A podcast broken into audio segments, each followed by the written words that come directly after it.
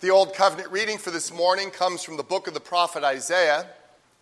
Isaiah chapter 53, beginning at verse 1. We'll be reading through verse 6 this morning. The word of the Lord. Who has believed what they have heard from us, and to whom has the arm of the Lord been revealed? For he grew up before him like a young plant, and like a root out of dry ground. He had no form or majesty that we should look at him, and no beauty that we should desire him. He was despised and rejected by men, a man of sorrows and acquainted with grief. And as one from whom men hide their faces, he was despised, and we esteemed him not. Surely he has borne our griefs and carried our sorrows, yet we esteemed him stricken smitten by God and afflicted. But he was wounded for our transgressions, he was crushed for our iniquities. Upon him was the chastisement that brought us peace, and with his stripes we are healed. All we like sheep have gone astray. We have turned every one to his own way, and the Lord has laid on him the iniquity of us all. Here ends the Old Covenant reading. The New Covenant reading is taken from the Gospel according to Matthew. The Gospel according to Matthew chapter 8, beginning at verse 14.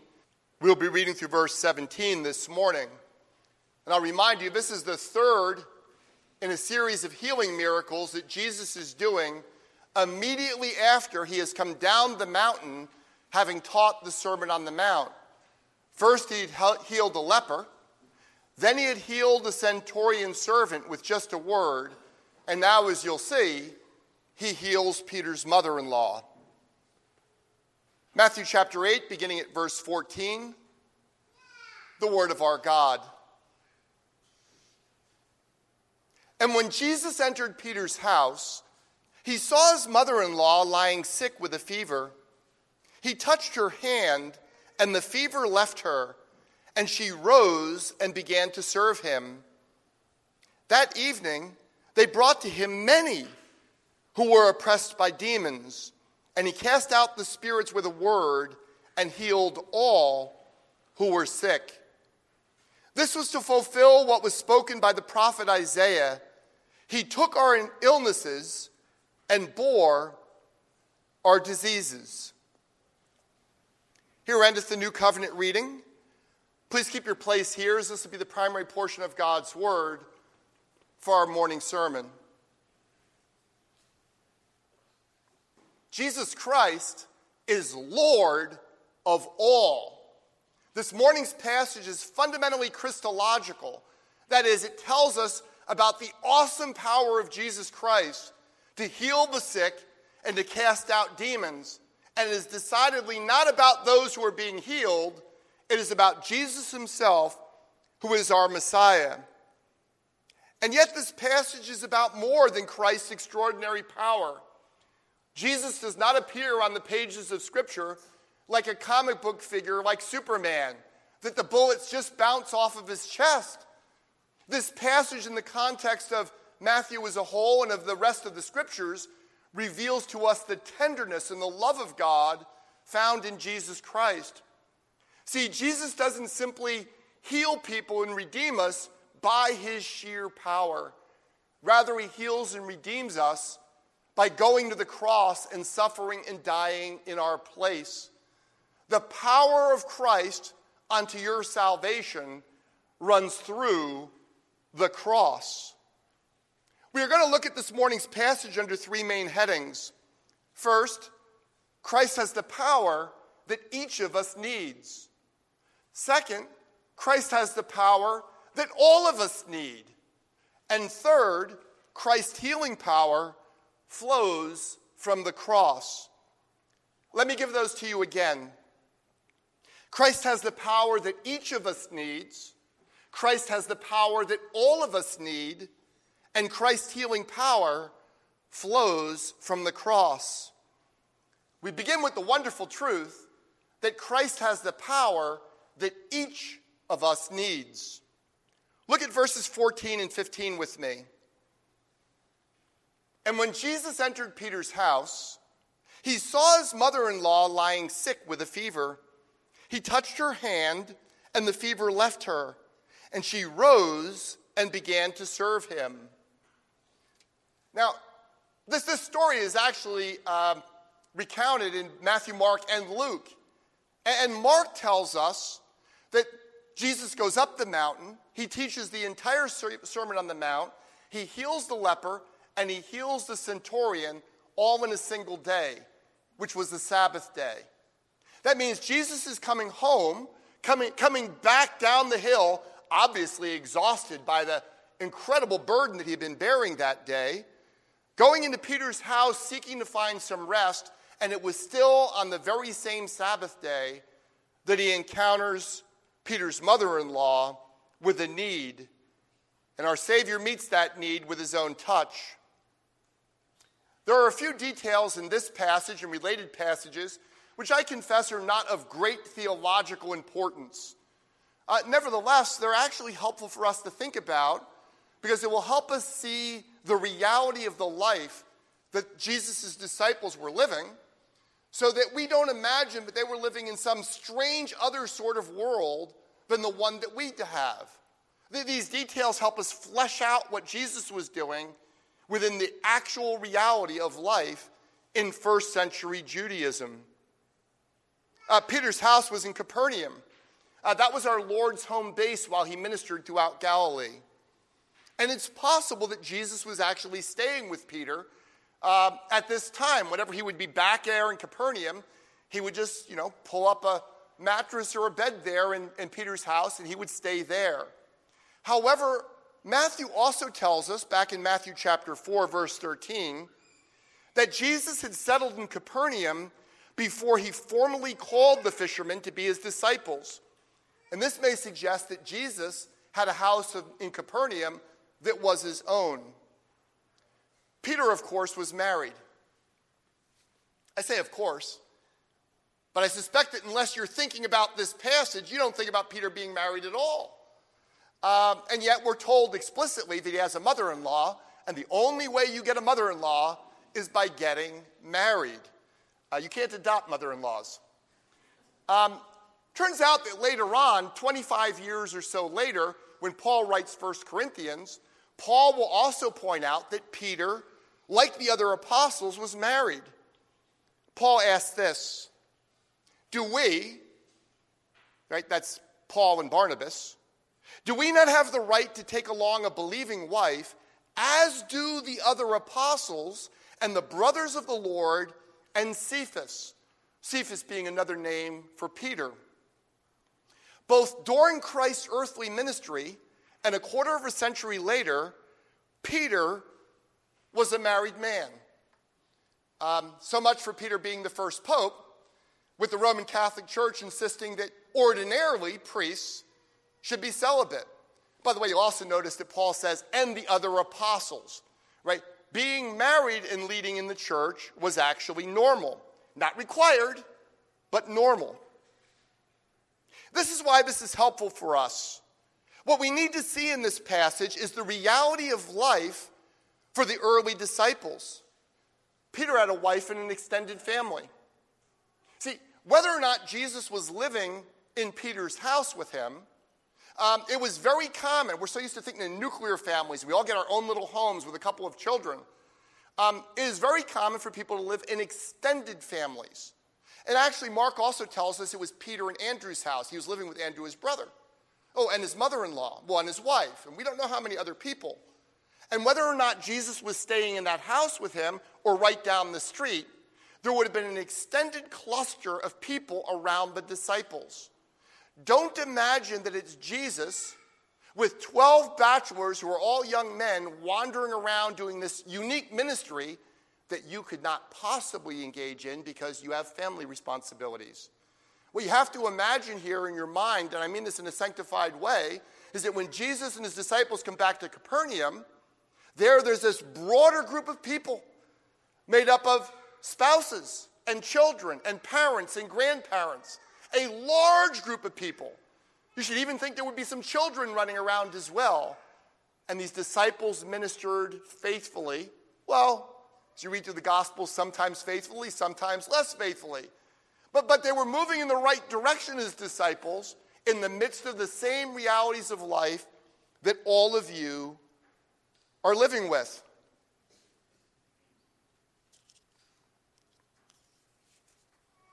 It's helpful for us to keep this picture in mind as you read through the Gospels. Otherwise, you might imagine that following Jesus the way that the first disciples did is only something that radical single young adults could do, or as the Catholic Church suggests, celibate priests can do. But that's not what the Bible tells us. These stories make clear that you can be sold out for Jesus while also having family obligations to look after. As R.T. France puts it, Simon and Andrew left their nets, but not their home or extended family. I like that, so I'm going to say that one again. This is from R.T. France. Simon and Andrew left their nets, but not their home or extended family. So after teaching the Sermon on the Mount, coming down the mountain, and dramatically healing the leper and also the centurion servant, Jesus and his disciples arrive at Peter's house, and it's not hard to know what they were thinking. It was time to sit down and relax, get something to eat. We would say, take a load off, but they needed to be refreshed. Yet as they enter the home, Jesus discovers that Peter's mother in law is sick with a fever. Um, I want to remind you, because I said this at the beginning, but it's really important for us to see that this account is all about Jesus. Jeffrey Gibbs puts it like this Neither the crowds nor the disciples receive any attention in the terse description of events. After Jesus enters Peter's house, Jesus saw, Jesus touched, the fever left, and Peter's mother in law got up and began to serve him. It's all about him. The whole focus of the story is on Jesus. Now, intriguingly, in the earlier healings, neither the leper nor the centurion actually asked Jesus to do anything for them. They simply presented their need. But they did reveal a remarkable degree of faith. You know, the leper professes his complete confidence that Jesus is able to heal him of his leprosy, not something that he saw happen to his neighbors, that Jesus was completely able to heal him from his leprosy before Jesus had done anything for him. And you remember the centurion, Jesus is amazed at the centurion's faith. The centurion says, You don't even have to come and see my servant, just say the word, and he will be healed. And Jesus declares of this Gentile Roman soldier, I have not found faith like this in all of Israel. And yet, although Peter's mother doesn't ask Jesus for anything, she actually doesn't reveal faith in Jesus either. Do you get that? Because sometimes people imagine that if you just have more faith, God will heal you. Actually, sometimes people say that to people. Just trust. God will do wonderful things for you. That's true. Just trust. God will give you what you're asking for. Beloved, that is false. You remember the Apostle Paul three times asked the Lord to take away the thorn in his flesh, and the Lord said, No, my grace is sufficient for you. As Grant Osborne puts it, the center point in this passage is not the availability of healing to those who have enough faith, but the power of Jesus. While faith is central in the first two healings, it is not in every healing, and most definitely, faith does not create the healing. The power belongs to Jesus. As I say, this is an important reminder to those who imagine that they or others would be healed if they only exercised more faith. The power is not in the faith, it is in our Lord Jesus Christ. In this particular story, there is absolutely no reason to believe that Peter's mother in law had faith in Jesus Christ at all prior to Jesus healing her. And so Jesus enters the house. Jesus sees that Peter's mother in law is sick. He touches her hand, and she is immediately healed. Then please pay close attention to what this woman does next. She rose and she began to serve him. That last word is important. Uh, I think there are two surprising things to notice in this very simple description. Um, you've all had fevers. Uh, suppose you have a fever for several hours, and then the fever itself goes away. What do you want to do? I want to take a nap. I want to sleep. So do all of you. This woman does not go to sleep. She rises up and she serves Jesus. Here's what this points forward to Jesus does not merely take away the source of her illness, Jesus restores her momentarily, to be sure, but in that moment, to wholeness. See, this is an eschatological sign. It's pointing to who Jesus is, but it's also pointing forward to what Jesus will do for all of his people in the age to come. See, see, the reason why you need to take a nap after you have a fever is the fever is the result of the curse, of the fall, of mankind's rebellion against God. But so is your tiredness. And Jesus restores this woman to wholeness as a sign of what he's going to do for all of his people in the age to come. Jesus does not merely take away our guilt, he takes away all the consequences of our rebellion against God. And in that day, the healing will be permanent. We will say more about this at the end of the sermon when we look at verse 17 together. Second, there's an obvious physical response of this woman. Uh, she serves him. That is, almost certainly, she got up and got him something to drink, something to eat. How can I help you? How can I make you comfortable here? But it's very noticeable that she, it doesn't tell us what you would expect someone to do when they get up to serve around the house. She doesn't serve them. She's not just making herself useful now that she's helped, now that she's healthy. Her focus is on serving Jesus. I think this is a pointer to the fact that with her healing, being touched by the amazing grace of Jesus Christ, she has now for the first time become one of his disciples. She is a follower of Jesus. She begins to serve him. This, this private, and I would say rather tender miracle, makes clear that Jesus has the power that each of us needs. You know, I, I suspect this mother in law did not think of herself as a particularly significant people, person. You may not think of yourself as significant this morning, but you are significant in the eyes of God. Jesus has the power that you, as an individual, so desperately need to be forgiven, to be healed, to be restored, to be useful for the sake of the kingdom of God.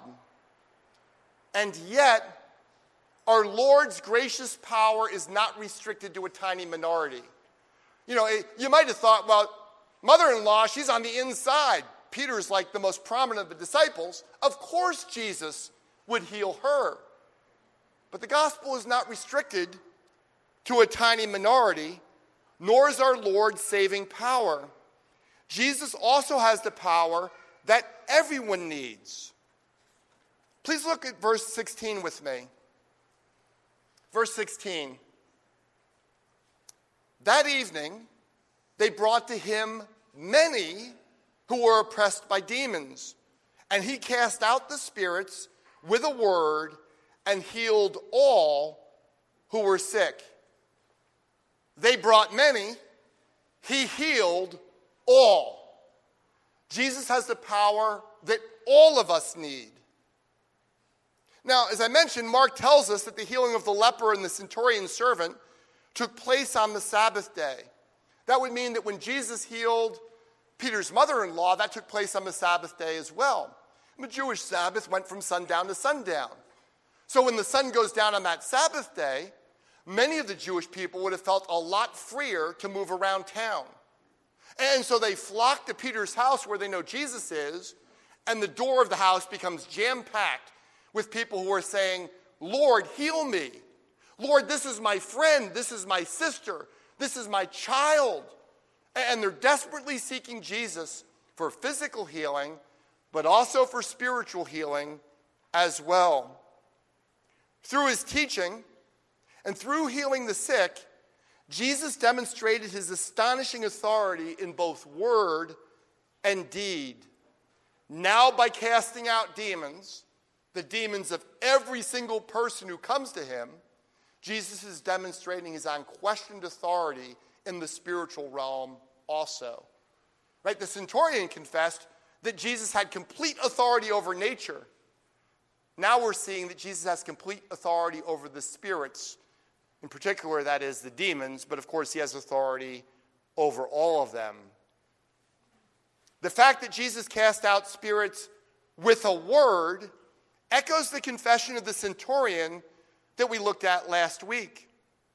The Roman military officer had confessed, Lord, I am not worthy to have you come under my roof, but only say the word, and my servant will be healed.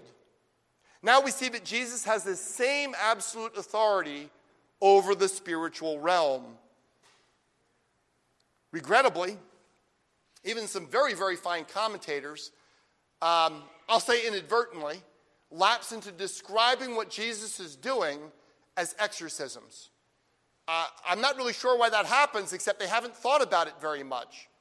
But, beloved, Jesus is not performing exorcisms.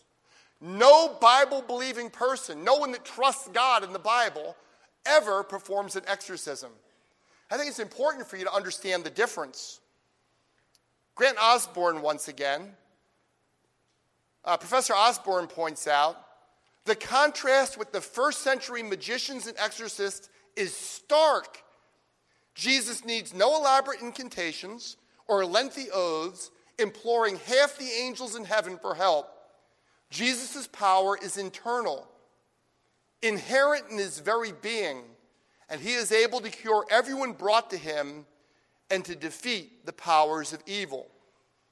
Now, if you've ever seen a movie that involves exorcisms, uh, I'm not encouraging that, but some of you have seen them, or you're familiar with the Roman Catholic Church does when it does these so called exorcisms, you'll understand that they always involve a great deal of ritual. They involve sacred objects, water if it has been set aside and sanctified as holy, uh, uh, holy water, or a cross or something. Beloved, I want you to realize that that actually comes from pagan magic, not from biblical Christianity. I, I don't mean to cause any unnecessary offense, but I think it's important that you know this difference. Those are from pagan magic, not from biblical Christianity. The idea is, is that you can use these techniques, these words, these special incantations so that you can control nature. Or maybe even kind of latch on to a spiritual being and cause them to have to come out as you throw holy water on them. But that's not what Jesus does. That's not what the apostles do. Jesus simply speaks the word, and out of his own authority, he casts the demons out. Consider, um, apart from Jesus, even the encounter that the Apostle Paul has with a demon possessed girl in Acts chapter 16. If you're taking notes, this is from Acts chapter 16, and I'm going to be picking up in verse 16. Luke, the author of Acts, tells us this As we were going to the place of prayer, we were met by a slave girl who had a spirit of divination and brought her owners much gain by fortune telling. She followed Paul and us, crying out, These men are servants of the Most High God who proclaim to you the way of salvation. And this she kept doing for many days. Paul, having become greatly annoyed, turned and said to the Spirit, I command you in the name of Jesus Christ to come out of her. And it came out that very hour. Did, did Paul engage in rituals and incantations? Did, did Paul throw holy water on this girl?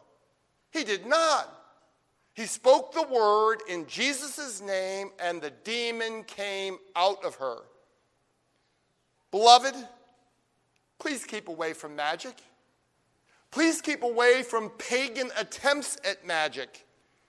And please do not imagine that pagan attempts at magic become less objectionable when they use Christian symbols like the cross or when they do their incantations invoking the Lord's name. That is to take the Lord's name in vain. It's a sin. It isn't something that sanctifies pagan magic. Jesus' name is not a magic formula that gives people power, right? The reason why we call upon Jesus in prayer in his name is because we are in Christ and we are trusting in him and his power.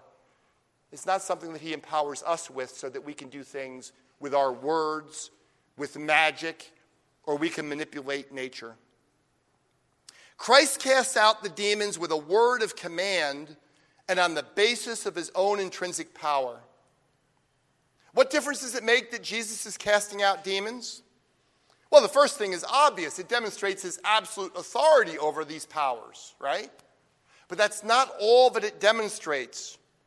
As Jesus himself will tell us a little later in his ministry, it also points to the fact that with his coming, all of history is being turned on a hinge. As Jesus will later tell us, if in connection with the Spirit of God, I myself am casting out demons, then know for certain that the kingdom of God has come upon you. Right? Jesus casting out demons is a sign that the kingdom of God has crashed into history in the person of Jesus Christ. Now, today, 20 centuries later, we have the privilege of serving in this kingdom. We have the privilege of seeking first the kingdom of God and its righteousness and pouring our lives out that it would be advanced. But, beloved, we do not bring in the kingdom. Jesus has already done that. And we will not consummate the kingdom either. It is Jesus Christ in his own sovereign power who's brought in the kingdom, who is building the kingdom, and one day will consummate the kingdom so that the earth will be filled with the knowledge of the glory of the Lord, even as the waters cover the sea. We live in the time between those times. The kingdom has already been inaugurated yet it has not yet been consummated. And that will help you as you think about this issue of supernatural healings in your own life. Let, let us say quite squarely, there's not a lot of charismatics here in the congregation, but let us put it plainly. We do believe in the power of God to heal. We do believe that when we pray to God for Him to bring His healing power into the presence of some of our loved ones, that sometimes He says yes, and He does that not simply through external means, but he does it out of his own power and grace.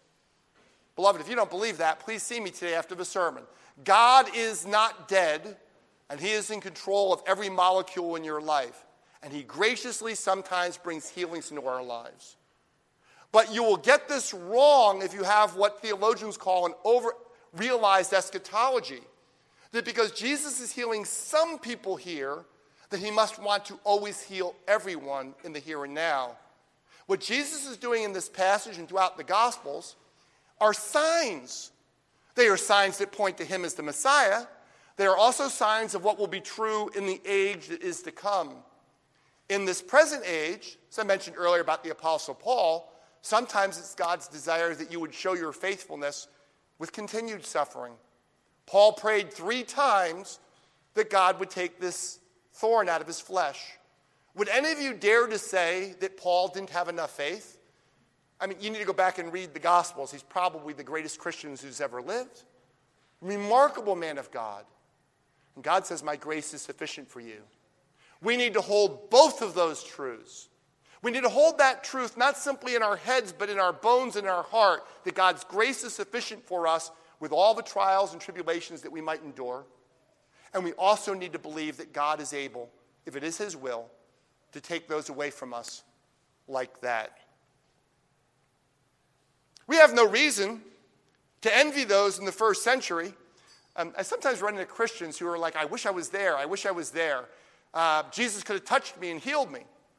You know, Jesus himself tells us, it's better for you that I go away because I'm going to send the Holy Spirit to dwell in you. We have difficulty with that sometimes.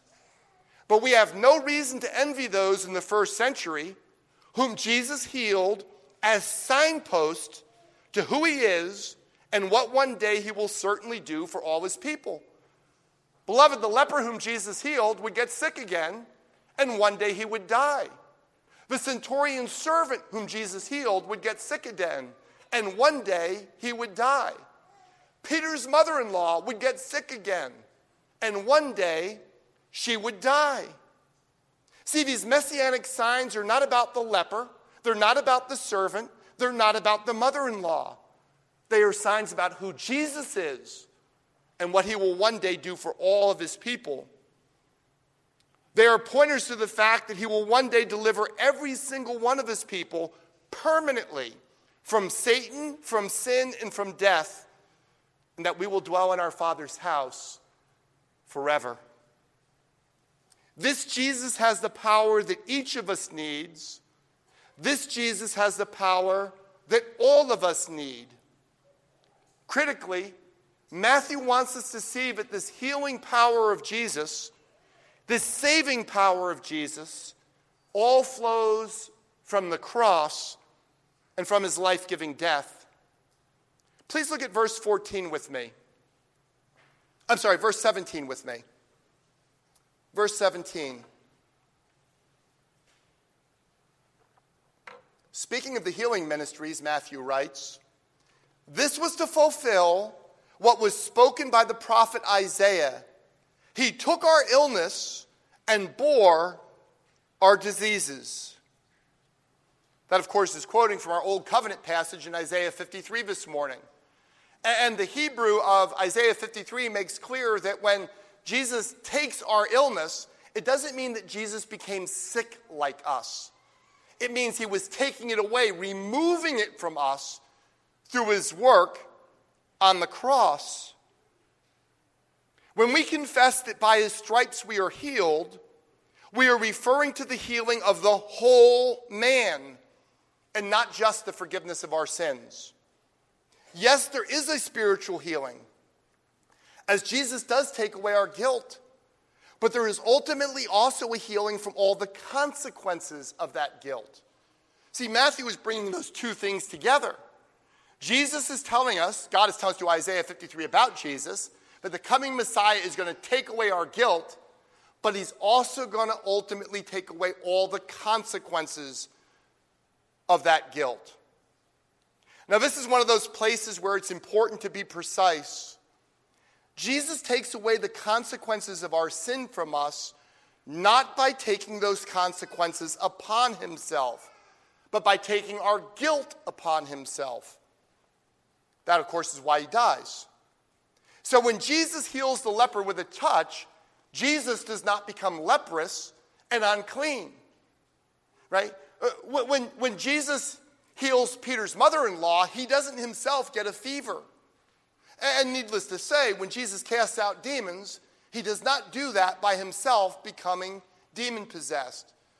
If that sounds crazy to you, I say praise God, but I've actually seen commentators who have taken this in that wrong way, and it makes no sense at all. It's not what Jesus is doing, it's not what Matthew's telling us Jesus is doing. Rather, Jesus is taking out the root cause of all those ailments, all those problems and afflictions in this world. By taking your guilt upon himself on the cross, he tramples your guilt into the dust and he rises again to newness of life. That is, Jesus is reversing the curse, not by taking every single aspect of the curse upon himself, but by taking the root cause of the curse upon himself, which is mankind's rebellion against the living God. How does our Lord do this? Jesus does this by fully identifying with us as his people and then living the life that you and I should have lived and dying the death that you and I should have died in our place. It isn't by becoming afflicted with health problems that Jesus delivers us from the consequences of our rebellion against God. It is rather by his stripes, that is his death on the cross, that we are healed. It is true that early Christian interpreters, including um, later in Matthew, in 1 Peter, and in Romans, commonly focus on how Isaiah 53 spoke of the Messiah dealing with our spiritual needs. Um, that's, that's the way we normally think of Isaiah 53. That's the main focus of the New Testament's treatment of Isaiah 53. But it's not all the New Testament says. In fact, it's not all that Isaiah says. Isaiah says a great deal about the Messiah, and not just that he would forgive our sins, but that he would heal the sick, that the deaf would hear, that the blind would see, and even the land itself would be healed. Right? Jesus comes to make his blessings flow as far as the curse is found. Consider these beautiful words from Isaiah chapter 35. These are about the coming of the Messiah. It's about that day, which to us is in the past, but to Isaiah was in the future. Isaiah writes, Then the eyes of the blind shall be opened, and the ears of the deaf unstopped. Then shall the lame man leap like a deer, and the tongue of the mute sing for joy.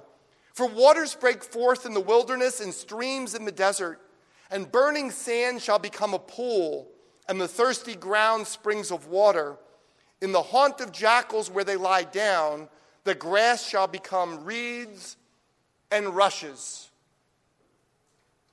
Well, let me get to the bottom line. Here's the key point Christ's work to put away our sins includes reversing all, all, all of the consequences of the fall. Every single one of them. While we cannot draw a straight line between particular sins and particular physical problems, you remember the disciples making that mistake with the man born blind. If you keep reading the chapter, you'll find the religious leaders made the same mistake with the man born blind. You can't draw a direct line between any particular ailment and any particular sin. The reason why there are ailments in the world at all is because of sin. COVID, cancer, broken legs, they are all the result of sin. In the new heavens and the new earth, there will be no cancer. There will be no broken legs. There will be no fevers. Jesus Christ on the cross has torn out the reason for the curse at its very roots. Through his resurrection, Jesus has ushered in new creation. Therefore, the healings we read about in the Gospels anticipate our Lord's passion and that they begin to roll back the effect of the sins for which Jesus came to die. Beloved, the continued groanings of creation that we still experience are now birth pains. We share in these groanings, but we do so with the certain hope that Christ Jesus has come to make all things new.